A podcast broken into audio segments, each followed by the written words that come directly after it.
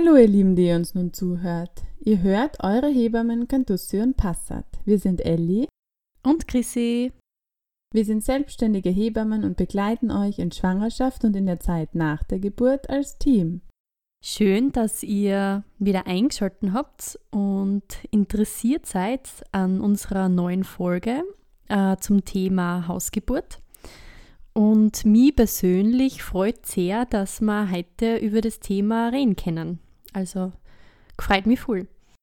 Ja, wir kommen ja beide ähm, aus der Hausgeburtshilfe eigentlich. Also Christi, wir haben uns ja auch kennengelernt im Hausgeburtenteam Graz. Da waren wir fünf Hebammen und die zusammen Hausgeburten begleitet haben. Da haben auch wir uns ja kennengelernt. Um gleich ins, ins Thema starten zu können, können wir einfach einmal drüber reden oder mal nennen, wo man eigentlich so seine Kinder zur Welt bringen kann. Ähm, das ist bei uns in Österreich, gibt es verschiedene Möglichkeiten, wo man seine Kinder gebären kann. Das wäre die Klinik, dann gibt es Privatkliniken, Geburtshäuser und aber auch Hausgeburten. Das heißt, die Geburt findet in den eigenen vier Wänden statt. Chrissy, die Zahlen äh, über Hausgeburten, weil ich bin ja so eine Zahlenliebhaberin. Ich habe gleich mal rausgesucht, damit ihr euch mal ein bisschen orientieren könnt, wie viele Hausgeburten es in Österreich eigentlich gibt. Und zwar sind wir da bei 1,1 Prozent aller Geburten. Wahnsinn. Also ein verschwindend geringer Prozentsatz. Ähm, alle Hausgeburten, die außerklinisch stattfinden in Österreich, sind 1,6 Prozent. Das heißt, der, die 0,5 Prozent sind Geburten, die in Geburtshäusern oder in Hebammenpraxen stattfinden. Ja, das ist echt.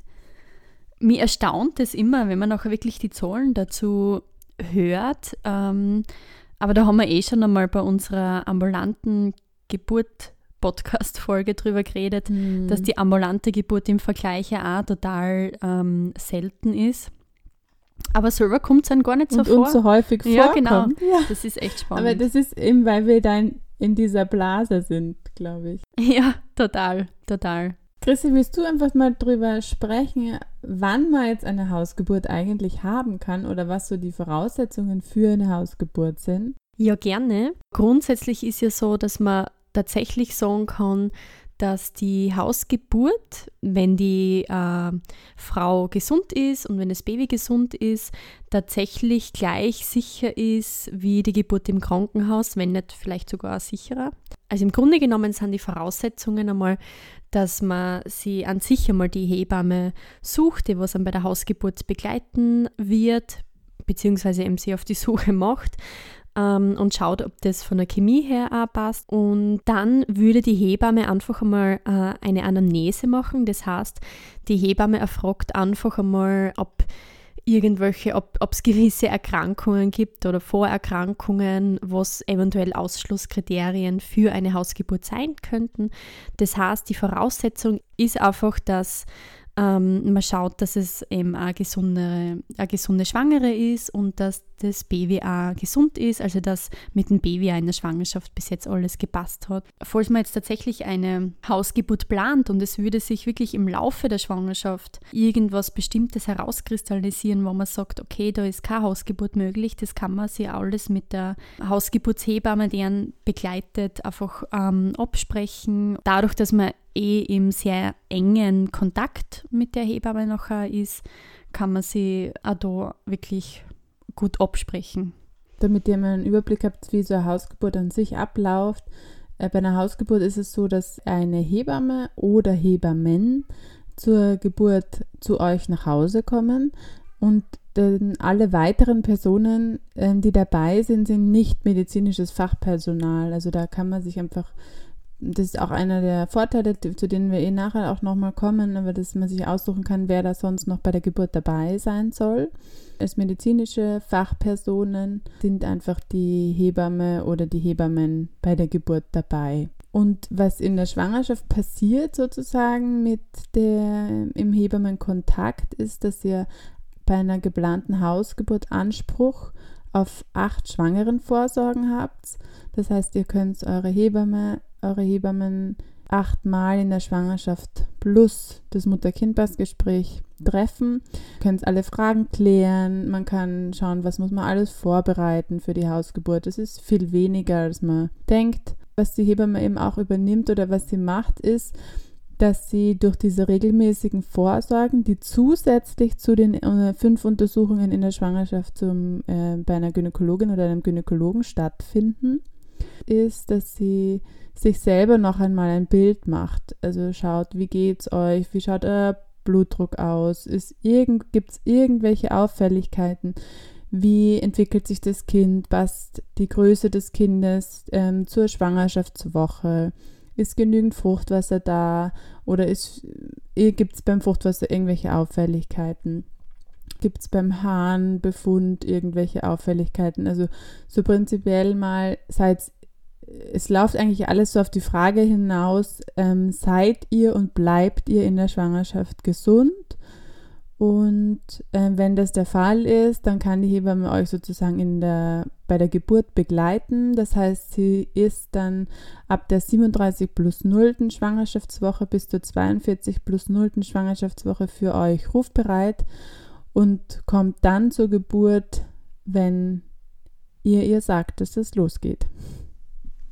Genau, also im Grunde genommen ist dann so, dass diese ganzen Befunde, was du da gerade gesagt hast, Ellie, die Hebamme ja ähm, jetzt nicht mit einem Ultraschallgerät oder so erhebt. Ich sage jetzt einmal so, die meisten Hebammen ähm, haben das Gerät oder machen das jetzt da nicht. Und die Hebamme macht eben da auch irrsinnig viel mit ihren Händen. Also es ist Hebamme, der Hebammenberuf ist einfach wirklich ein Handwerksberuf.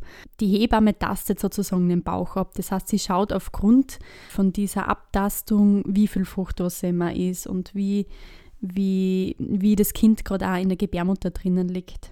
Also das wollte ich jetzt nur noch dazu sagen, dass das wirklich alles. Genau, dass man sich das vorstellen kann, wie das passiert zu Hause. Genau, mhm. genau, genau. Mhm. Ähm, also und das wird, wird äh, auch bei jeder Vorsorge, die was durch die Hebamme oder durch die Hebammen durchgeführt wird, ähm, auch tatsächlich so gemacht, dass man sie eben quasi da jedes Mal den Bauch abtastet und diese ganzen Befunde so auch zusätzlich erhebt. Ja, was die Kosten angeht, äh, einer Hausgeburt bzw. einer Hebamme, die, der Hebamme, die die Geburt begleitet, ähm, ist es ganz unterschiedlich. Also es gibt Hebammen, die einen Kassenvertrag haben auch, und eben auch Hausgeburten anbieten. Da gibt es auch im Grazer Raum und in Umgebung sogar mehrere Hebammen, die einen Kassenvertrag für Hausgeburten haben. Und dann ähm, gibt es aber auch Wahlhebammen, die Hausgeburten begleiten. Da ist es in erster Linie meiner Meinung nach mal einfach wichtig zu schauen, stimmt, der ist, fühlt sich das stimmig an mit dieser Hebamme oder mit den Hebammen, da zusammenzuarbeiten und äh, durch die Geburt zu gehen und sich dann anzuschauen, okay, was, was sind die, die Kosten, die auf uns zukommen bei Zusatzversicherung oder Frauen, die eine Zusatzversicherung haben, übernimmt die Zusatzversicherung meistens eh den restlichen Teil, den die normale Krankenkasse nicht bezahlt. Oft ist es auch so, dass die Krankenkassen, also die Zusatzversicherungen, so eine Pauschale, Hausgeburtenpauschale drinnen haben, man einfach einen Fixbetrag sozusagen allein für die Geburt nur ausgeschüttet bekommt. Ähm, wo man auch dazu sagen muss, dass es für die Versicherungen um einiges günstiger ist als zum Beispiel eine Geburt in einer Privatklinik. Deswegen sie diese Pauschale auch äh, großzügig ausschütten.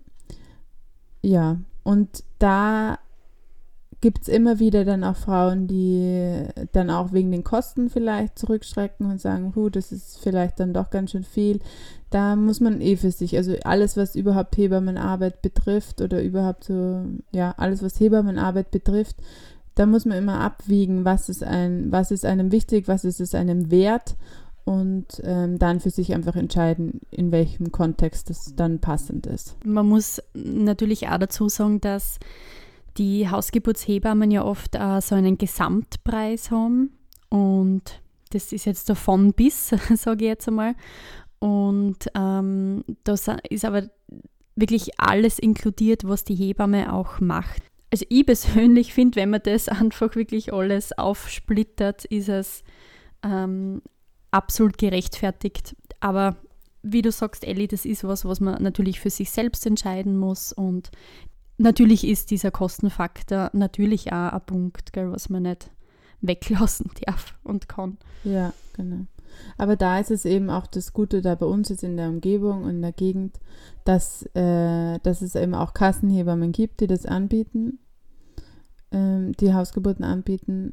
Von, da sind die Kosten dann natürlich, werden die, die Kosten fast zur Gänze oder werden sie zur Gänze von der Krankenkasse übernommen. Ich glaube, wir haben das eh irgendwann einmal in einer Folge erwähnt, aber alles, was so die Kosten betrifft, gerade Freunde, Familie, die sind oft eh, wissen oft eh nicht, was sie schenken sollen, beziehungsweise die wollen oft auch gerne was schenken und sie wissen nicht, was sie dem, dem Paar oder äh, der kleinen Familie schenken sollen. Und da ist es natürlich auch eine Möglichkeit, dass man sagt, ma, wir haben ja Hausgeburt und wir würden uns da einen Zuschuss wünschen. Das wäre uns ähm, auch tatsächlich geholfen. Also das wäre natürlich auch diesbezüglich eine Möglichkeit. Mhm. Und wir, wir kennen ja auch viele Hausgeburtshebammen und haben das ja auch selber gemacht. Und da ist es ja auch, also auch wir haben da dann geschaut, wenn es Familien waren, die sich das, die einfach das Geld wirklich zusammengekratzt haben für die Hausgeburt, dass man ähm, entweder einfach einen gewissen Nachlass gibt oder dass man auch ähm, auf Raten zahlen kann und so, dass es einfach dieser Brocken nicht so auf einmal daherkommt. Genau. Also was uns einfach auch wichtig ist oder mir wichtig ist dazu, und dahinter stehe ich auch, dass dieser Beruf der Hebamme an sich immer noch, und es, es gibt ganz viele andere auch, Berufe auch, aber eben ein fast reiner Frauenberuf ist und auch so behandelt wird und auch von der Bezahlung normalerweise so behandelt wird. Und wenn man jetzt als in einer Familie lebt als Hebamme und nicht sich nicht abhängig machen möchte von oder muss von, vom Partner oder einer Partnerin, die einem anderen Beruf nachgeht, dann ist es für uns auch unumgänglich, einen gewissen Preis zu verlangen, egal jetzt ob für Hausgeburt oder andere Dinge. Ähm, das wird sicher für alle verständlich sein deswegen stehe ich auch dahinter, äh, äh, einen gewissen fixen Betrag zu verlangen oder dass wir den auch verlangt haben früher als Hausgeburtshebammen. Mhm. Also du meinst einfach auch, dass der die Kosten oder der Preis, den was wir verlangt haben, auch so grundsätzlich auch gerechtfertigt ist. Ja, mehr als, mehr oder? als ja. gerechtfertigt. Mhm. Na eh. Ja, ja eh. Na, das, das sehe ich auch so. Auf jeden Fall. Gut, aber dann lass uns nicht zu lange auf den Kosten herumreiten. genau. Vielleicht ähm, noch was Spannendes für euch, um weiterzukommen im Thema. Ähm, ich habe ein paar Zahlen rausgesucht, also spannend. Wer Zahlen spannend findet, dann bitte zuhören.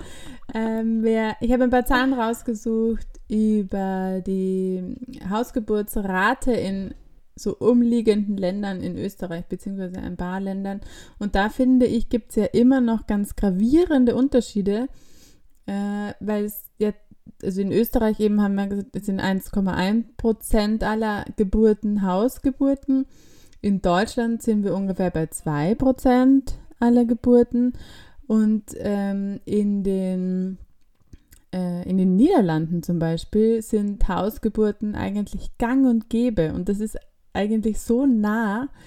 Ähm, das heißt, zwei äh, von drei Frauen, die Low Risk sind, also Low Risk Frauen sozusagen, bezeichnet man dann so, wenn sie gesund sind, wenn sie kein, kein, äh, keine besonderen Erkrankungen haben, keine besonderen Risiken, dass irgendwas passieren wird, sozusagen unter der Geburt.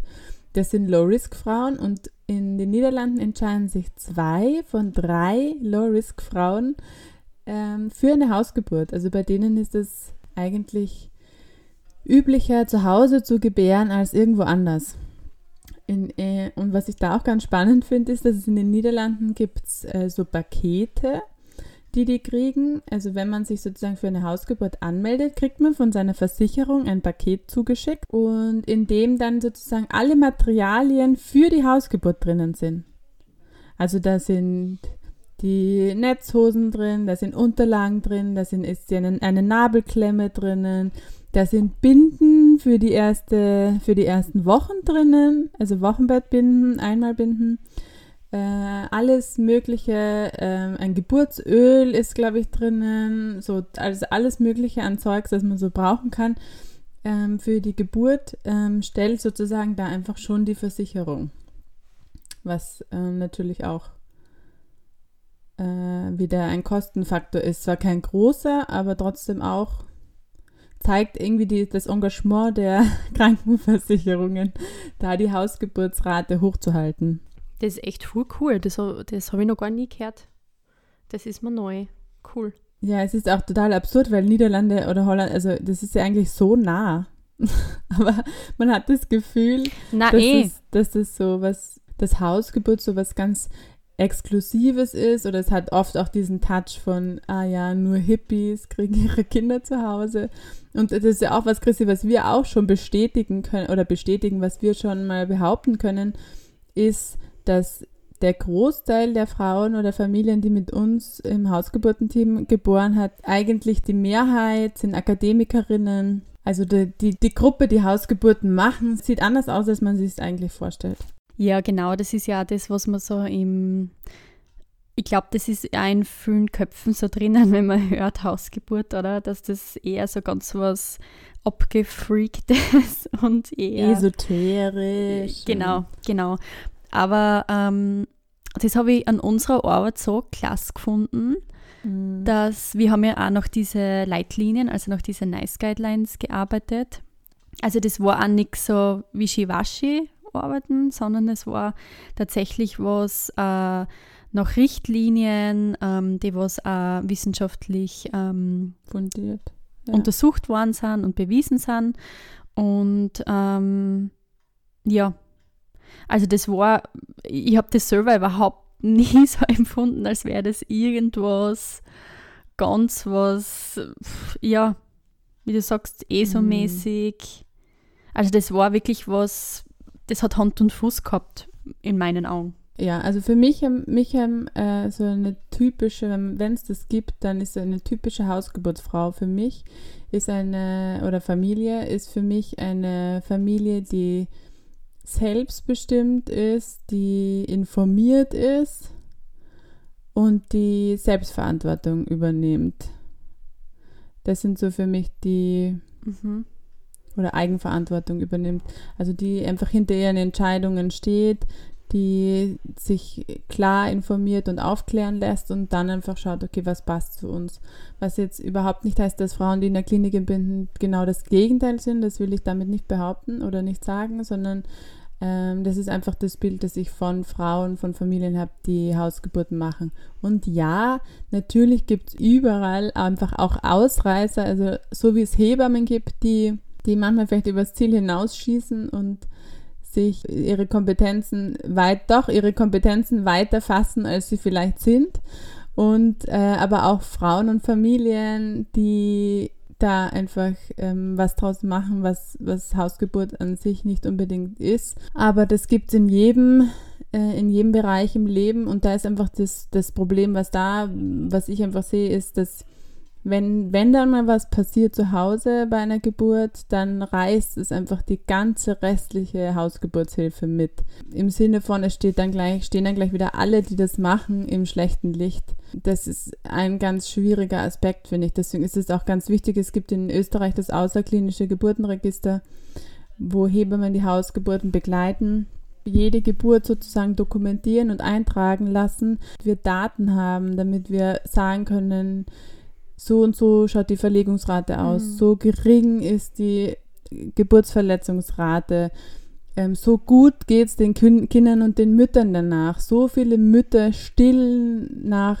ähm, sechs Wochen immer noch oder nach sechs Monaten immer noch oder so. Also diese ganzen Daten müssen wir einfach sammeln. Das ist ein, ein Appell an alle Hebammen, die Hausgeburtshilfe machen. Wir müssen das sammeln, damit wir aufzeigen können, dass Hausgeburten wirklich gleich sicher sind wie Klinikgeburten. Dass es eine richtige Option ist für gesunde Frauen äh, mit gesunden Kindern und dass wir müssen das irgendwie wieder so ein bisschen aus dem aus, der, aus dem Schatten holen. Also das ist so ein bisschen mein Gefühl. Man muss das so entesoterischen und man muss schauen, dass es so, dass es normal wird, dass man die Wahlmöglichkeit hat, auch zu Hause zu gebären. Was, was mir da jetzt auch irgendwie so dazu einfällt oder mh, mm, was ich äh, oft beobachtet habe, in, also in unserer Arbeit dann auch, also in unserer Hausgeburtsarbeit, dass die dass es da natürlich auch, wenn ein Paar sich dafür entschieden hat, dass er Hausgeburt gern möchte, ähm, dass dann auch natürlich auch von außen hin, sei es jetzt da, ja, jetzt nehme ich wieder die Freunde und die Familienkreis her, gell, ähm, aber dass da natürlich auch Skeptiker, Skeptikerinnen dabei waren oder natürlich auch immer wieder Aussagen getätigt wurden, was das Paar dann dazwischen schon mal verunsichert hat, gell? ob sie da wirklich auf sehr richtigen Weg sind und ja, ja. Allein, alleine schon wegen dem denke ich mir, wäre das auch ja. so cool, dass das also das, das muss ich sagen, habe ich dann schon schade gefunden, gell? weil ich denke mir so wie in allen Lebensbereichen wäre es doch so schön, oder, wenn man die Familie dann unterstützt darin, was sie machen mag und wenn sie sich darin sicher sind, dass das für sie der richtige Weg ist und ja, dass man sie da einfach unterstützt drin und nicht zusätzlich verunsichert. Gell? Also ja. Da sind wir Menschen aber, glaube ich, einfach auch total gut darin ähm, oder nicht gut darin, unsere eigenen Erfahrungen nicht über andere drüber zu stülpen. Genau, genau. Ähm, und sich, also, und das aber so ein bisschen als, als Aufgabe zu sehen oder sich das so herauszunehmen und zu sagen, okay, das ist meine Erfahrung, das ist meine Geschichte, das ist so, wie ich es gemacht habe oder so. Ähm, das hat für mich und für meine Familie vielleicht gepasst oder vielleicht auch nicht, aber äh, ich kann das nicht, äh, ich kann daraus nicht schließen, ob das jetzt für wen anderen passt oder nicht. Ich kann sagen, hu ja, das könnte ich mir jetzt gar nicht vorstellen, ähm, aber äh, was braucht ihr oder wie können wir euch unterstützen, dass es für euch passt? Also das wäre sich selbst da rauszunehmen, sich selbst nicht, auch wieder dieser Appell, sich selbst nicht so wichtig zu nehmen, dass die eigene Meinung oder das, was man, wie man selber gemacht hat, besser ist als das, was wie es andere machen. Da einfach zu, zu versuchen, daran zu arbeiten und diese Wertigkeit rauszunehmen, dass eine Hausgeburt besser ist als eine Kaiserschnittgeburt, die äh, geplant ist. Wenn das für die Familie so passt. Natürlich muss man da auch noch mal ein bisschen mitbewerten, ähm, was es da für Auswirkungen, was das für Auswirkungen auf das Kind hat. Aber wenn das für die, die Frau und die Familie der richtige Weg ist, dann habe ich das nicht zu bewerten. Und dann habe ich das auch nicht irgendwie zu beeinflussen mit meinen Sorgen, mit meinen Ängsten, sondern sollte eher schauen, wie kann man unterstützen, dass die andere Person, die das plant, was auch immer sie plant, keine Ängste hat oder dass man diese Ängste irgendwie auflöst oder dass man da unterstützt, dass die, dass die Sorgen verschwinden oder so. Aber das ist, glaube ich, einfach ein langer Weg, bis wir, bis wir da hinkommen, dass wir einander so unterstützen können alle. Ja, hoffen wir dass es irgendwann so möglich ist. ja. Ja, na, ja ich denke mir das manchmal auch, auch so, wenn das, weil, also ich habe ja zwei, zwei äh, Mädels geboren und da denke ich mir, denke ich jetzt auch schon nochmal drüber nach, wenn die irgendwann mal vielleicht Kinder haben wollen, da schon erstmal nicht den Druck weiterzugeben, dass sie überhaupt Kinder kriegen müssen, dann auch dieses okay, ihr seid jetzt schwanger, so, ah, ihr macht sicher eine Hausgeburt, nur weil ich so überzeugt bin von Hausgeburten, nur weil ich schöne Erfahrungen ähm, gemacht habe, da mich dann zurückzunehmen, ich glaube auch, dass das sau schwierig ist, aber ich glaube, das ist dann in dem Moment meine Aufgabe als Mutter dieser bald Mütter, dass man sich da einfach äh, im Griff hat und zurücknimmt. Und dann vielleicht seine Sorgen und Ängste, die man hat, mit Freundinnen bespricht, aber nicht unbedingt mit denen, mit den Frauen oder mit, der, mit den eigenen Kindern, die bald Kinder bekommen. Das ist einfach nicht der richtige Ort, um Sorgen oder Ängste abzuladen. Vor allem nicht die eigenen. Also im Grunde genommen an euch alle da draußen. ja, in Wahrheit geht es einfach darum, dass jede und jeder für sich seinen Weg finden soll.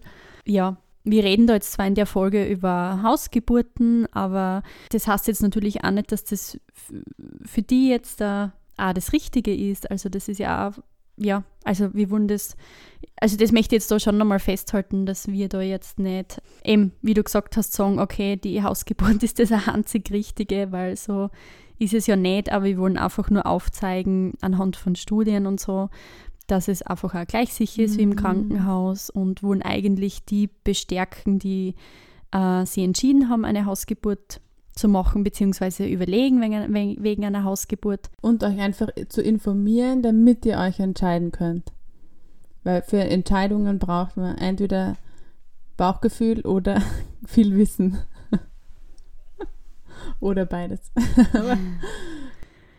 also ihr sucht euch natürlich den Weg, der für euch passt und wir begleiten euch in eurem Weg. Also aber hört jetzt an wie ein Schlusssatz, gell? aber es geht ja noch weiter. wir sind noch nicht am Ziel, wir sind noch nicht fertig, wir haben noch Informationen für euch. Ich würde gerne weitermachen mit einem Thema, das immer kommt, egal ob mit Paaren, die, die eine Hausgeburt äh, planen, also die, die, die sich das gut vorstellen können, oder auch mit Personen, die sich das gar nicht vorstellen können, ist ja immer die Frage, was passiert im Notfall? Was passiert, Gott sei Dank waren wir im Krankenhaus oder waren sie im Krankenhaus. Zu Hause hätte man ja nicht so schnell einen Kaiserschnitt machen können, zum Beispiel. Also das sind immer so, was passiert, wenn der und der Notfall eintritt. Um da das einfach äh, gleich mal aufzuklären, Hausgeburtshilfe schaut so aus, dass wir zumindest eine 1 zu, dass man zumindest eine 1 zu 1 Betreuung hat. Das heißt, eine Hebamme für eine Familie oder zwei Hebammen für eine Familie. Das heißt, ihr seid durchgehend ab Geburtsbeginn durchgehend begleitet und betreut. Die Hebamme hat dadurch, dass sie nicht zwei, drei Frauen unter der Geburt begleiten muss, noch mal, kann nochmal viel genauer hinschauen, kann einfach alleine die ganze Zeit bei euch sein.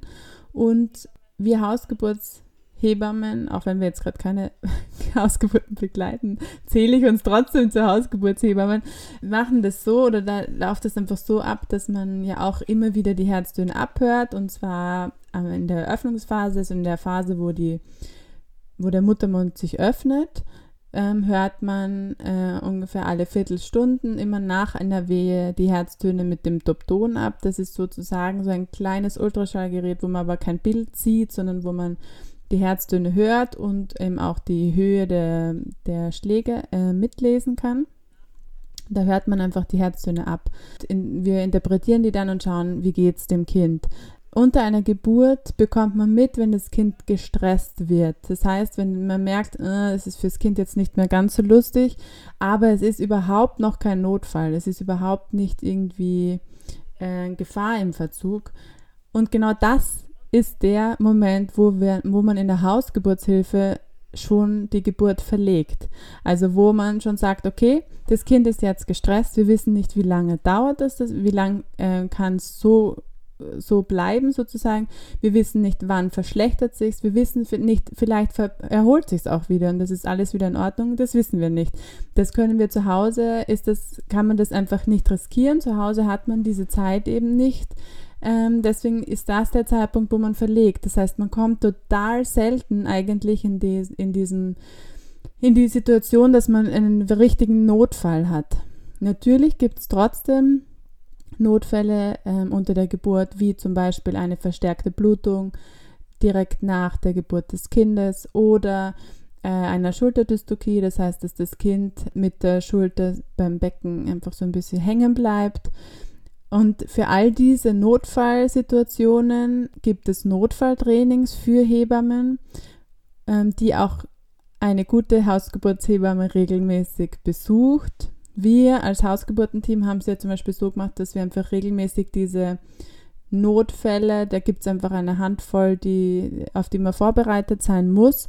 Auf diese, diese Notfälle haben wir uns einfach vorbereitet, weil wir sie so selten hatten oder fast nicht oder eigentlich nicht hatten ähm, haben wir uns damit einfach regelmäßig äh, sozusagen intern in, in, einem internen Training darauf vorbereitet. Wir haben einfach Situationen nachgespielt und dann geschaut, okay, wie, was machen wir, wo, welche Handgriffe müssen dann wann, welches Medikament, in welcher Dosis. Diese ganzen Dinge haben wir immer wieder wiederholt, weil man eben dann nicht in Übung ist, weil es so selten passiert, dass man einen Notfall hat. Ähm, deswegen gibt es einfach Möglichkeiten, da trainiert zu bleiben, da wach zu bleiben, fit zu bleiben, ohne dass man diese Notfälle tatsächlich zu Hause hat. Und was natürlich auch nochmal dazu kommt, ist, dass wir Notfallmedikamente, also Hausgeburtshebammen Notfallmedikamente dabei haben. Zum Beispiel eben für eine verstärkte Nachblutung. Und haben wir Notfallmedikamente, dieselben Notfallmedikamente, die, die man auch in der Klinik gibt. Wir können Infusionen anhängen mit diesen Medikamenten. Wir können äh, ein Medikament geben, das die Venen sozusagen aussetzen lässt, damit das Kind nicht mehr unter Stress ist, falls es die Venen stressen und so. Also da gibt es Notfallmedikamente, die dürfen wir benutzen, in denen in der Benutzung sind wir geschult. Und deswegen kommt es zu Hause so gut wie nie zu Situationen, die, die richtig gefährlich werden können. Ja, und weil wir natürlich, eben, wie wir schon erwähnt haben, diese Anamnese, also wir, jetzt rede ich auch schon in wir. Ich glaube, wir müssen wieder ähm, Geburten also eben machen, die, die Hausgeburt. Ja, eh, also eh, wenn, wenn ich dann so drüber rede, also wenn wir so drüber reden und so, ist eh, also ich, ah, es juckt mir eh so ein bisschen. also es wäre wär schon echt, echt richtig cool wieder. Eben, und man kann das ja sozusagen so schon einmal dieses Risiko total reduzieren, weil man ja in der Schwangerschaft diese Anamnese macht und da einfach auch schon weiß, okay, wenn es da keine speziellen Erkrankungen oder sonst irgendwie einen Grund gibt, wo eine Hausgeburt eben nicht möglich ist, dann hat man es da schon sowieso schon einmal komplett das Risiko, wenn man es so ausdrücken will, reduziert. Ja, total. Genau. Ja. Aber da habe ich oft so den Eindruck gehabt, dass das, ähm, ja, wie du eben gesagt hast, das ist wirklich eine Frage, die was fast immer kommt, gell? Und ähm, ich glaube, wir Menschen sind einfach mhm. auf das mhm. aus, auf, mhm. auf dieses Sicherheitsgefühl, Sicherheitsbedürfnis und Natürlich geht es da um sein Kind auch und natürlich als Frau um sich selber auch und man mag sie da ja bei der Geburt schützen, sage ich jetzt einmal. Aber das sind auf alle Fälle. Das hat sich einfach auch nochmal äh, alles gesellschaftlich auch so verändert. Also allein, dass wir nicht mehr durchschnittlich, also dass wir durchschnittlich nicht einmal mehr zwei Kinder bekommen und so. Also das ist ja alles so, das muss ja alles die Wertigkeit ist viel, das klingt jetzt vielleicht schier, aber die Wertigkeit ist höher. Also wenn eine Frau früher sieben, acht, neun, zehn Kinder bekommen hat, dann, dann war das unter Anführungsstrichen normal, dass nicht alle Kinder überlebt haben.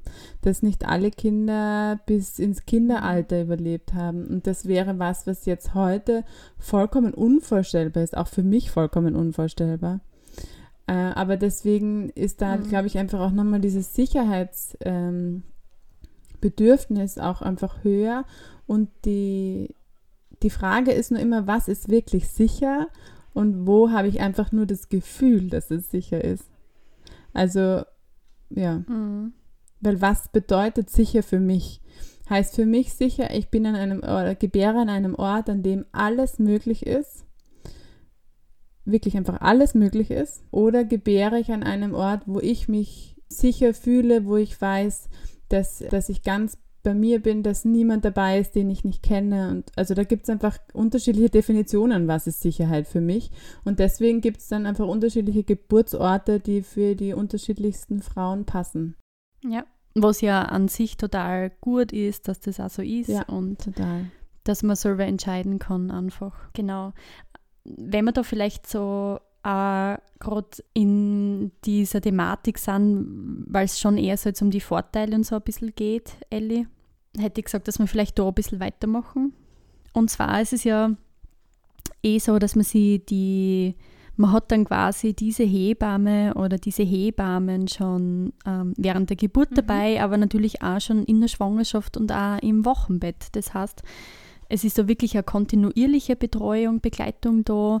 Und das ist einfach schon eine ganz eine klasse Geschichte, dass man da einfach schon mal Vertrauen aufbauen kann. Ähm, ja, man weiß einfach ganz klar, oder meistens weiß man dann auch, wer wirklich zur Geburt kommt. Ja, also ich glaube, da ist einfach schon ganz viel wert, dass man, ja, ich glaube, da ist so, wenn man es jetzt so mit dem Thema Sicherheit und so verknüpfen mag, ähm, da auf alle Fälle schon mal auch viel Sicherheit da, weil man die Hebamme kennt und weil man Vertrauen aufbauen kann. Dann ist es, kommt noch dazu, dass man in einer gewohnten Umgebung ist. Also man ist wirklich in seinen eigenen vier Wänden, da ist man zu Hause. Ja, das ist nichts ähm, Fremdes, das ist an total, das kennt man, das ist an vertraut. Man kann schalten und das walten. eigene Klo, das eigene Klo, das eigene genau. Bad. Also eh so, wie man es bei der Hausgeburt wieder, ja, ja. Na eh, und man kann, man kann einfach tun, wie man will und ohne dass dann wer auf die Finger schaut oder ja. Also es ist einfach das eigene Zuhause. Ähm, dann kann man sich das dementsprechend so einrichten und gestalten, äh, wie man das auch möchte. Gell? Sei das jetzt da mit wie auch immer, dass man Kerzen aufstellt, wenn man das braucht. Gell? Ähm, man kann sich die Musik so laut aufdrehen, wie man mag, wenn man das braucht. Also man kann, ähm, ja, eben, wie du auch schon vorher erwähnt hast, man kann die Personen oder Menschen dabei haben, die was man dabei haben möchte. Also da ist auch jetzt da ähm, keine Grenze gesetzt. Und man kann sich auch natürlich den Geburtsplatz aussuchen. Also wenn ich, ich so zurückdenke bei unsere Hausgeburten, wo sie begleitet haben, da war einfach wirklich alles dabei. Also jetzt tatsächlich auch von Klo, also Toilette, oder? Bis mhm. äh, bei der eigenen Badewanne, beim Gebärpool, den was man sich zu Hause aufstellt, ja. auf der Couch. Also ich glaube, da gibt es und ich glaube, andere Hausgeburtshebammen können da viel mehr auch noch berichten. Also da gibt's, da sind wirklich gar keine Grenzen gesetzt. Und äh, ja, in weiterer Folge auch kann man sich die Geburtsposition auch aussuchen, also ob das jetzt im Stehen ist, im Vierfüßler, im Sitzen, im Hocken, ja, in der Wanne, also whatever. Also ja. Äh, fällt dir noch was ein, Elli? Magst du noch was hinzufügen? Ja, ja, ich habe drei Punkte, die mir, also die, die so ähm, für mich total wichtig waren. Also ich habe, ähm, das wissen wahrscheinlich eh die meisten, aber ich habe auch beide Kinder zu Hause bekommen und für mich waren drei Punkte, also die, bei der ersten Geburt zwei Punkte, bei der dritten, äh, bei der zweiten Geburt dann drei Punkte total wichtig. Und zwar war das, der erste Punkt war dann auch nochmal, dass wir nirgends hinfahren müssen. Ähm, also, dass ich weiß, es fängt an, ich habe Wehen oder ich habe einen Blasensprung oder wie auch immer und ich muss nirgends mehr hin. Also ich habe keinen Stress, dass ich mich ins Auto setzen muss, dass ich schauen muss, vielleicht, wenn ich einen Blasensprung habe, nach der ersten Geburt ich mir auch, war dann auch so dieses Gefühl, so Gott sei Dank musste ich nirgends hin, weil ich mir mit Wehen einfach überhaupt nicht vorstellen kann, mich irgendwo hinzufahren. Also sitzen oder dann auch noch sitzen und angeschnallt sein, glaube ich, wäre die letzte Position gewesen, in der ich gerne äh, gewesen wäre unter der Geburt. Also dass, dass, dass, dass das Fahren wegfällt, ist für mich ein großer, äh, für mich ein echt großer Vorteil für die Hausgeburt. Und ähm, für mich war es auch, und das hat sich dann eben auch im Laufe der ersten Geburt so herausgestellt, für mich war die Hausgeburt auch teilweise ein Schutz, weil ich unter der Geburt schon auch an meine Grenzen äh, gekommen bin oder auch drüber gegangen bin und ich da schon immer wieder so im Kopf hatte, so wenn ich jetzt, ich nehme alles. Also so dieses, dieses ähm, PDA, Schmerzmittel, alles, was ich kriegen kann, ähm, ich hätte ernsthaft, wenn ich irgendwo gew gewesen wäre, wo ich, wo ich das kriegen hätte können, ich hätte alles genommen. Nicht, weil's jetzt, weil ich es jetzt so extrem schlimm empfunden habe, sondern in dem Moment habe ich mir gedacht, so, ich habe einfach keine Lust mehr, ich halte es nicht mehr aus, ich mag nicht mehr und deswegen hätte ich einfach alles genommen. Und zu Hause habe ich diese Möglichkeiten einfach gar nicht. Zu Hause gibt es kein Schmerzmittel, keine PDA. Das heißt, diese Dinge, die da auch vielleicht wieder die Geburt ein bisschen aufhalten können, die eine Inter große Intervention sind unter der Geburt. Ich würde nachher noch gerne was zur Interventionskaskade sagen, aber die da sozusagen einfach so ein bisschen rein äh, greifen in die Geburt, die sind zu Hause einfach nicht möglich. Und für mich war das eindeutig äh, bei der ersten Geburt äh, ein Schutz, dass das nicht möglich war, weil ich hätte einfach alles in Anspruch genommen, wenn ich am an, an einem anderen Ort gewesen wäre. Genau. Und der dritte Punkt, der für mich dann erst bei der zweiten Geburt schlagend worden ist, war, dass die, meine große Tochter bei der Geburt dabei sein hat können. Ähm, das heißt, ich habe auch da nicht dieses, also meine Kinder sind zwei Jahre auseinander und da war, oder knapp zwei Jahre auseinander und da war immer so dieses Gefühl, okay, wenn ich da jetzt wohin fahren muss, diese, diese Vorstellung, ich fahre weg mit, mit Schmerzen, also unter Wehen fahre ich wohin, komme dann mit diesem Kind nach ein paar Stunden, bestenfalls nach ein paar Stunden, besten, äh, sonst am nächsten Tag erst wieder, ähm, war für mich unvorstellbar. Also ich hätte einfach auch meine große Tochter irgendwie nicht über Nacht äh, alleine äh, lassen wollen und erlassen äh, lassen können. Also da hätte ich mich, glaube ich, auch gar nicht so fallen lassen können oder öffnen können, dass da, dass da problemlos, dass ich das problemlos das zweite Kind gebären kann. Also da, das ist für mich so ein klarer Vorteil und auch, dass die Geschwisterkinder nicht so außen vor sind, sondern dass die einfach Teil der Familie sind, Teil ähm, der Geburt sind und einfach dabei sind und die auch ihren Platz kriegen. Also wir haben, wenn äh, aus meiner persönlichen Erfahrung haben wir einfach für unsere Tochter, für die große, noch jemanden dabei gehabt, der sozusagen die Betreuung in der, unter der Geburt übernimmt, sodass mein Mann für, für größtenteils für mich da war und ich nicht da mich irgendwie alleine fühl, fühlen hätte müssen. Und das war äh, genau richtig. Also die, ähm, sie ist dann auch mit der, äh, es war eine, war eine Oma sozusagen, die da dabei war und die ist dann auch mit ihr schlafen gegangen und sie hat dann die Geburt mehr oder weniger auch verschlafen, weil sie in, in der Nacht dann, weil die zweite dann in der Nacht kam. Aber sie kam dann kurz raus mit ihr, hat sich angeschaut und ist sofort wieder weggepennt halt so und allein dieses, dann zu wissen, sie schläft im Nebenraum und es ist alles gut und wir sind alle beisammen, war, glaube ich, für sie wichtig und aber auch für mich total wichtig, um mich da fallen lassen zu können. Also das ist für mich äh, einer der größten Vorteile, wenn man schon mehrere Kinder hat. Ich glaube, es macht da sicher Sinn, oder? Denke ich mal, wenn jetzt es, wenn man möchte, dass das Geschwisterkind dabei ist, beziehungsweise einfach die Möglichkeit besteht, dass es dabei sein kann, dass man sich aber trotzdem noch eine Bezugsperson einfach oder eine Person ja. ähm, organisiert oder sucht, die, was sie, ähm, wo das Kind einfach ein gut Vertrauen zu der Person hat.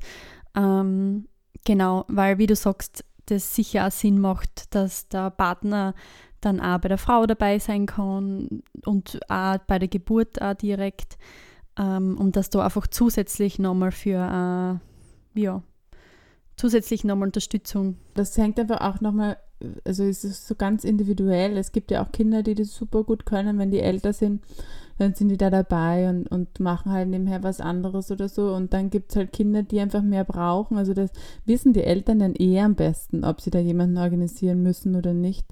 Für manche passt es auch gut so. Manche Frauen sagen auch, sie sind unter der Geburt sowieso so ganz für sich, dass der Partner auch ruhig bei den Kindern sein kann und so. Also da gibt es ja auch wieder kein richtig und kein falsch. Nur, dass man sich da einfach überlegt, okay, wie, wie passt es einfach für uns als Familie? Weil bei uns war so ein bisschen das Thema auch mal, dass äh, unsere größere Tochter sehr stark reagiert auf laute Geräusche, also dass ihr schnell was zu laut ist. Und da war dann so die Überlegung, okay, ähm, ich habe keine Ahnung, wie laut ich selber unter der Geburt werde. Das kann ich nicht beeinflussen und will mich auch davon nicht irgendwie ähm, stören oder stören, aber irgendwie bremsen lassen.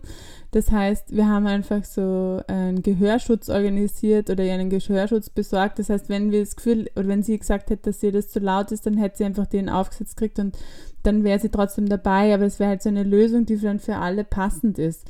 Und dem, sie hat es dann trotzdem in der, in der Phase, wo ich am lautesten war, hat sie dann auch geschlafen. Also das dann so, wahrscheinlich das ganze Haus wach, aber sie hat geschlafen. Ähm, da, das kann man eher, wenn man muss auf solche Sachen, kann man einfach vorbereitet sein und überlegen, was brauchen wir, damit wir da gut durchgehen können. Und das entspannt dann auch, wenn man weiß, okay, wenn sie zu laut ist, dann haben wir was in petto sozusagen, um das Problem unter Anführungsstrichen zu lösen.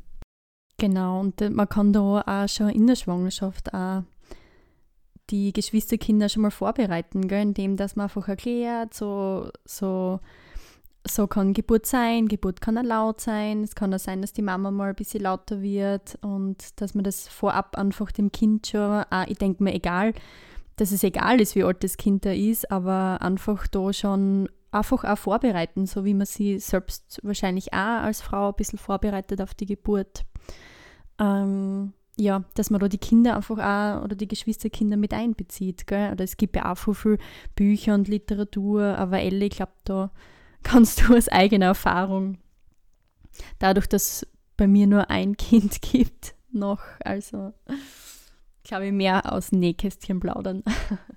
Ja, da gibt es jede Menge, wie man sie, wie man Geschwisterkinder darauf vorbereiten kann, auch in unterschiedlich, auf unterschiedlichste Weise.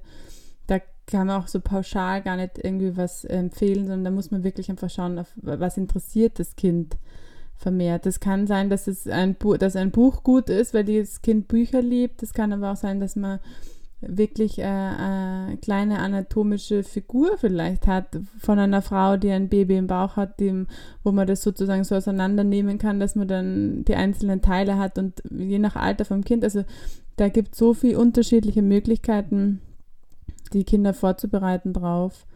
Und man hat neun Monate Zeit. Also da finde ich auch immer die, finde ich es auch immer gut, die Kinder wirklich, sobald man sich selber freut, sobald man selber weiß, dass man schwanger ist, ähm, kann man meiner Meinung nach oder für, für mich fühlt sich stimmig an, dann den Kindern, die schon geboren sind, die schon da sind, das auch so mitzuteilen, dass sie auch wenn, wenn irgendwas sein sollte dann oder so, dass man da einfach mit dass die Kinder mittrauern. Die kriegen das ja mit, auch wenn irgendwas sein sollte und man dann irgendwie in Trauer verfällt oder so, dann kriegen die Kinder das mit und das dann kann man dann das auch einfach artikulieren. Also das ist, damit die Kinder sehen, das gehört einfach dazu. Äh, man kann traurig sein, man, man kann fröhlich sein und man kann sich freuen und man kann, äh, alle Gefühle sind sozusagen erlaubt und dürfen, ähm, dürfen einfach sein. Zur Interventionskaskade wollte ich vorher noch was sagen. Und zwar würde ich das noch ganz schnell erklären. Und zwar die Interventionskaskade, das beschreibt einfach den Vorgang unter der Geburt, dass man, sobald man eine Intervention setzt, das oft so ist unter der Geburt, dass man weitere Interventionen braucht. Das, man kann sich das so ein bisschen vorstellen wie ein Dominospiel. Man stößt einen Stein um und es fallen ganz, ganz viele hinten nach. Ähm, das heißt überhaupt, ist überhaupt nicht, also meint nicht, dass das bei jeder Geburt immer so sein muss, aber es tritt, also es gibt einfach die Beobachtung und äh, Zahlen dazu, dass das äh, gehäuft auftritt, dass da einfach in, einfach in mehr Interventionen stattfinden. Und da gibt es auch ganz äh, interessante, eine ganz interessante Studie dazu, die ist im April 2020 jetzt veröffentlicht worden, beziehungsweise war das eine Übersichtsarbeit und eine äh, Meta-Analyse. Die haben sich äh, Frauen, zwei Gruppen von Frauen angesehen, und zwar eine Gruppe, also alles Low-Risk-Frauen. Eine Gruppe der Frauen äh, hat eine Hausgeburt angestrebt und die andere Gruppe der Frauen haben eine Klinikgeburt angestrebt. Insgesamt wurden fast eine Million Frauen verglichen, also eine richtig große Anzahl.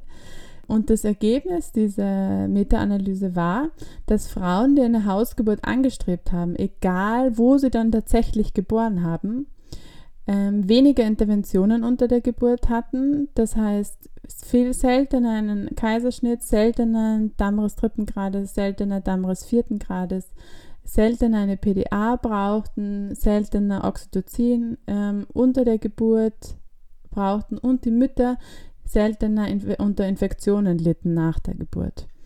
Das heißt, alleine die Motivation für eine außerklinische Geburt scheint sich auf das Outcome und die äh, Interventionsrate auszuwirken, was ich schon total spannend finde, weil das heißt, es muss irgendwie auch an dem liegen, wie man sich damit beschäftigt oder ob man sich stark damit auseinandersetzt und was so seine Präferenzen sind oder auch wie sein Werkzeugkoffer oder wie der eigene Werkzeugkoffer aussieht, wie man unter der Geburt agieren kann, was man alles so in petto hat, wie man sich helfen kann, zum Beispiel mit dem, mit dem Wehenschmerz und so. Mhm. Also da, das scheint einfach alles viel mehr Auswirkungen zu haben, als man, als man glaubt.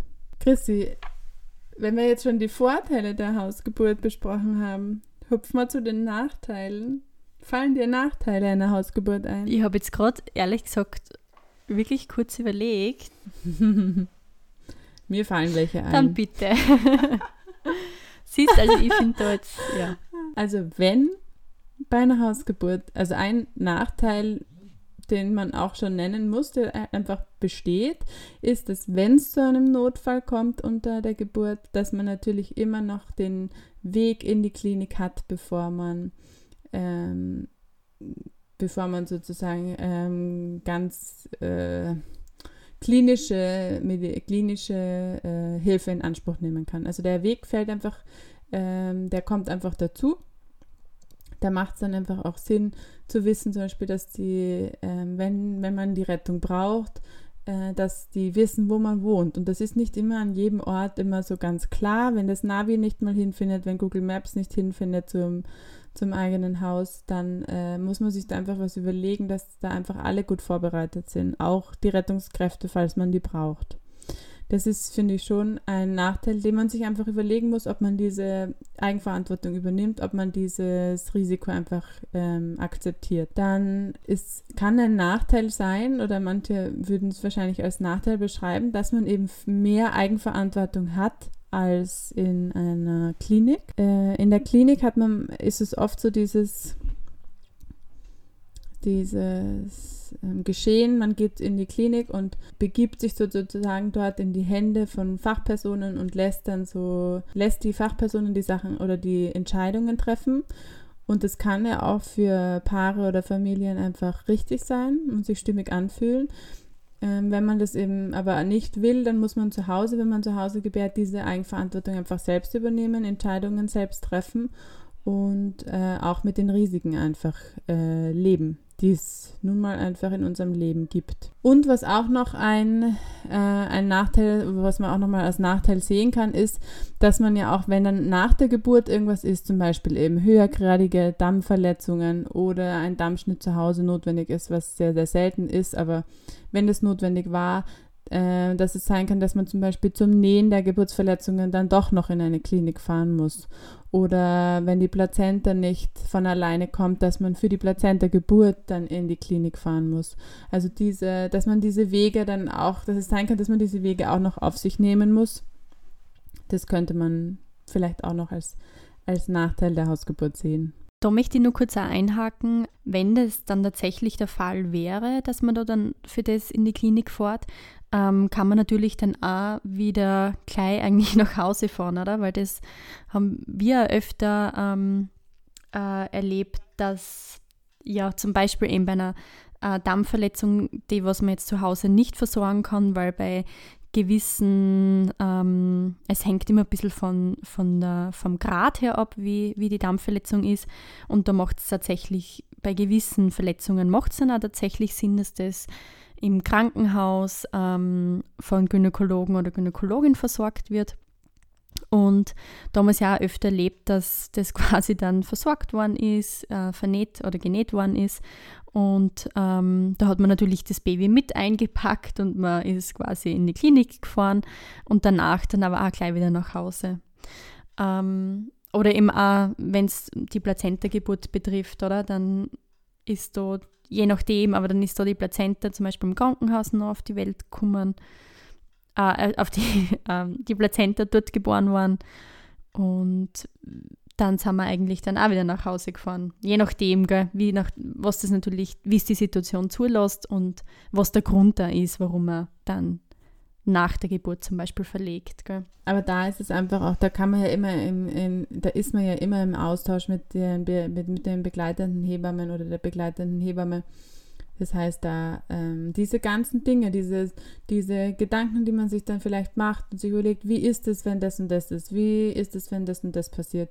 Ähm, dafür sind ja auch diese Vorsorgen da, dass man diese ganzen Fragen einfach äh, aufklärt, ähm, dass man für sich schaut, ist das der Weg, den, den wir gehen möchten, passt das für uns so und fühlt sich das bis zum Schluss irgendwie äh, stimmig an, dann ähm, dafür ist dieser intensive Kontakt einfach auch da. Ähm, mir Elim ist jetzt tatsächlich nur ein Nachteil, also ein Nachteil, aber auch Nachteil finde ich immer so sehr, sehr negativ behaftet. Also es ist halt einfach ein Punkt, worüber man sich Gedanken machen muss, eben auch, ist natürlich, wenn es dann zum Punkt kommt, wo man verlegen muss, aus was den Grund auch immer, dass dann, mm, also es kommt einmal, da hängt es wahrscheinlich auch davon ab, äh, in welchem Bundesland man jetzt ist, in Österreich, aber meistens ist es dann eher so, dass die Hebamme dann nachher nicht mehr in der Klinik dabei sein kann. Ähm, genau, also das heißt, man hat dann quasi bis zu dem Punkt die Hebamme, ähm, die Hebamme gehabt, die was man kennt und die was an vertraut ist und die ja, genau. Ähm, und dann ist man dann, ja, dann muss unter Anführungszeichen man sich auf die Hebamme dann im Krankenhaus oder auf das Personal dann dort einstellen. Das ist, da wird aber nochmal ganz gut passen, dass die, auch in den Niederlanden, da kann man die Zahlen ja ganz gut, ähm, weil die eben so viele Hausgeburten haben, sind die Zahlen halt nochmal aussagekräftiger. Ähm, und die haben zum Beispiel auch bei Erstgebären, also Frauen, die das erste Kind bekommen, ist die Verlegungsrate, also dass die Geburt zu Hause abgebrochen wird und die Frauen mit ihren Partnern und Partnerinnen in die Klinik müssen, äh, auch bei 40 Prozent. Und auch bei uns als Hausgeburtenteam war die Verlegungsrate bei Erstgebärenden bei äh, 40, rund 40 Prozent.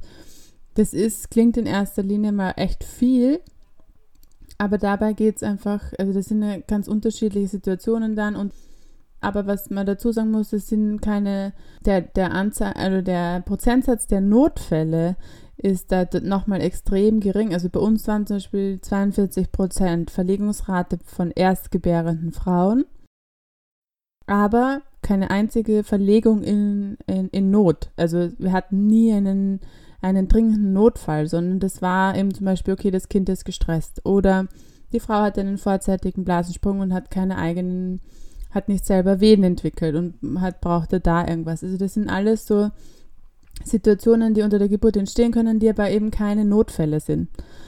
Und das ist natürlich auch, also diese Zahl kann man sich als Erstgebärende natürlich, ist es auch gut, wenn man darüber Bescheid weiß, dass die Wahrscheinlichkeit ähm, einfach bei 40 Prozent liegt, dass man, dass die Geburt abgebrochen wird und verlegt wird, das heißt, auch da einfach, auch wenn ich mich für einen Geburtsort entscheide, dass ich trotzdem offen bleibe und sage, wir wissen alle nicht, was unter der Geburt passiert. Wir schauen einfach mal, wie sich das entwickelt. Wir gehen voller positiver Emotionen da rein und wünschen uns das so und so, aber ähm, arbeiten dann damit, wenn es irgendwie anders kommt. Wenn ihr da äh, jetzt zahlen wollen, wie, äh, Zahlen wissen wollt, ähm, wie das auch bei eurer Hausgeburtshebamme ausschaut, einfach äh, noch fragen, fragen, was auch eben, wenn wir schon bei Verlegungen sind, Gründe sind eben fürs Verlegen ähm, oder wie das ausschaut, würde sie zur Klinik dann auch mitgehen. Also das ist ja wirklich vom Bundesland zu Bundesland unterschiedlich. Also da, da kennen wir jetzt auch keine allgemeine Aussage treffen. Genau, und Verlegung, Verlegung in die Klinik bedeutet, ist auch nicht gleich bedeutend mit äh, Kaiserschnitt, sondern das ist ja dann auch nochmal ganz viele Frauen, die wir verlegt oder viele Frauen, die wir verlegt haben, haben dann auch ähm, spontan geboren, einfach mit kleinen Hilfsmitteln oder irgendwelchen kleinen Interventionen oder in, auch größeren Interventionen unter der Geburt, aber haben spontan, also vaginal geboren das äh, eine schließt das andere nicht immer aus. Also nicht Hausgeburt heißt nicht äh, auf jeden Fall Kaiserschnitt zum Beispiel.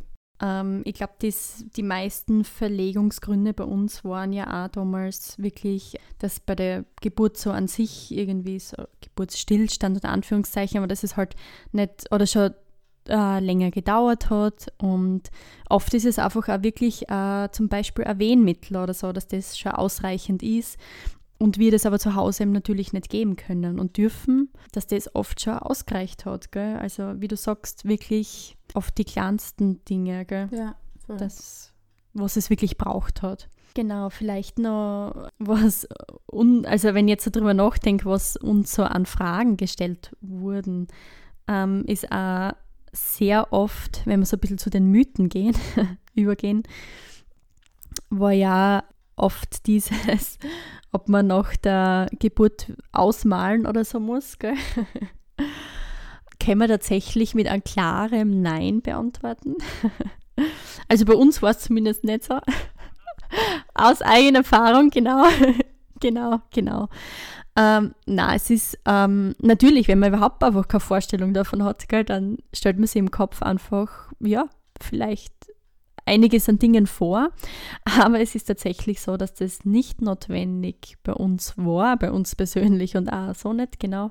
Es fällt tatsächlich auch nicht viel was an Müll an, weil ähm, das vielleicht oft auch ein bisschen so eine Hemmung ist, dass das ja irgendwie so unter Anführungszeichen, ich sage es jetzt wirklich so direkt heraus, dass, dass das vielleicht gar eine Sauerei wäre, ist es tatsächlich nicht. Also Geburt an sich ist jetzt nichts vollblutiges oder was, wo man jetzt sagt, da, dann, dann vielleicht schon natürlich, wenn das Baby geboren ist, wenn die Nachgeburt, also die Plazente geboren ist, da ist es dann schon einmal so, dass ein Blut kommt, weil ja diese Wundfläche, also wo die Plazenta an der Gebärmutter gehaftet ist, das ist ja doch dann eine Wunde und da kommt dann schon Blut raus.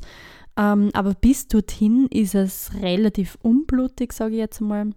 Aber natürlich äh, behilft man sich auch dabei, dass man einfach vorher schon einmal zum Beispiel die Couch oder das Bett schon einmal abdeckt. Das heißt, man kann sich vorab schon ähm, zum Beispiel so ein Malerflies besorgen oder alte Leintücher auf alle Fälle, dass man schon, wenn zum Beispiel die Geburt startet, dass man sich so ein bisschen so einrichtet schon und alles so ein bisschen vorbereitet. Also man kann sich da wirklich mit äh, solchen kleinen Hilfsmitteln schon gut helfen und genau. Was ist denn angefallen? Also es ist ja eh eine, äh, meistens eine Waschmaschinenladung oder und ein normaler Müllsack. Ja, es, es ist tatsächlich voll wenig. Ja, was sonst auch noch öfter kommt, ist, äh, dass die Frauen Angst haben oder die Familien irgendwie Sorge haben, dass man unter der Geburt so laut wird für die Nachbarn, oder? Da kann man auch nur aus Erfahrung sprechen also wenn das ein Punkt ist, der, der, einen, äh, der eine Frau äh, derartig bremst, und das merkt man meistens selbst eh, wenn man auch drüber nachdenkt, will man in diesen vier Wänden einfach sein Kind bekommen oder nicht. Und wenn es einen bremst, dieser Gedanke, man darf nicht zu laut sein, dann ist zu Hause sicher nicht der richtige Ort, ähm, das Kind zu bekommen. Aber meistens ist es so, dass die Nachbarn entweder gar nichts mitkriegen oder man nicht merkt, dass sie es mitkriegen äh, manche Familien hängen dann, wenn es in einem Mehrparteienhaus ist, manchmal auch ein Zettel an die Tür, dass ähm, falls irgendjemand, ähm, was ganz selten, aber was manchmal vorkommt, dass dann doch irgendjemand die Polizei ruft, äh, weil man sich nicht so ganz sicher ist, was da jetzt abgeht, ähm, dass man, äh, hängen manche Familien auch einfach einen Zettel an die Tür, dass eine Hausgeburt stattfindet, dass alles in Ordnung ist, man begleitet ist. Ähm, das kann man natürlich aber auch machen, wie man will. Und in den Son ansonsten, wie gesagt, Geschwisterkinder ähm, sind echt extrem gut darin, auch wenn die sonst einen eher seichten Schlaf haben, Geburten einfach zu verpennen. Ja, also das ist eigentlich so gut wie nie ein Hindernis. Außer die Frau fühlt sich dadurch so gebremst, dann ist es sicher nicht der richtige Ort. Ja. Ähm, was mir da einfällt, wenn man wirklich eine gute, eh schon eine gute Nachbarschaft pflegt, dann kann man natürlich auch mit denen ins persönliche Gespräch gehen. Also, dass man das auch sagt, hey, du, wir haben da Hausgeburt ähm, geplant, es kann da und da, wenn es einmal lauter wird, dann wird es das sein. Da kann man ja einfach auch wieder individuell schauen, wie. Ja, gut, Chrissy, hast du noch irgendwas ähm, zur Vorsorge, zur Geburt, irgendwie so, was du loswerden möchtest? Sonst können wir eigentlich zu unserem letzten Punkt übergehen, zum ähm, Wochenbett ähm, nach einer Hausgeburt, oder? Ja, ja, na, ich glaube, wir haben eh schon einiges gesagt. Ja, und auch dazu, man könnte zu allen diesen einzelnen Themen eh Stunden, also wir könnten zu allen diesen einzelnen Themen stundenlang reden.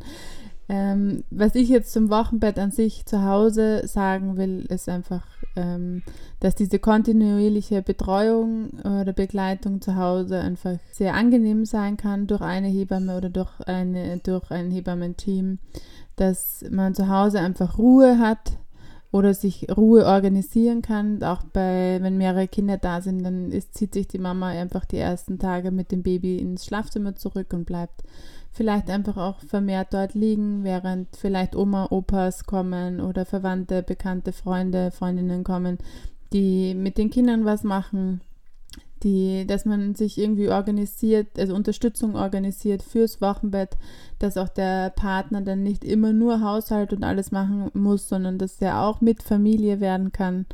Äh, das heißt, lasst euch Essen liefern, lasst euch von Verwandten, äh, Bekannten Essen bringen ähm, ohne ähm, zusätzlichen Besuch. Teilt euch Besuch ganz, ganz akkurat und ganz genau ein, ähm, mit am besten mit Zeitlimit, wie lange der Besuch bleiben soll.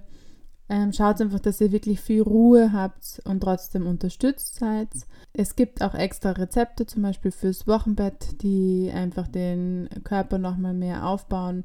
So eine Hühnersuppe oder äh, vegetarische Hühnersuppe gibt es auch, also vegetarische Suppe gibt es auch für nach der Geburt, gibt auch der ganzen Familie, also auch den Papas und den großen Kindern noch einmal mehr Kraft ja, was auch immer gut ist, natürlich, wenn die Partner eine gewisse Zeit nach der Geburt zu Hause sein können, man einfach da nicht sofort allein äh, die Frau nicht auf sich gestellt ist und man wirklich Wochenbett halten kann. Und da ähm, möchte ich nur als auch aus eigener Erfahrung mal mit einstreuen, dass man sich einfach überlegen muss, wie gestaltet man die Zeit nach der Geburt für sich. Also da gibt es in Österreich einfach das Modell des Papa-Monats.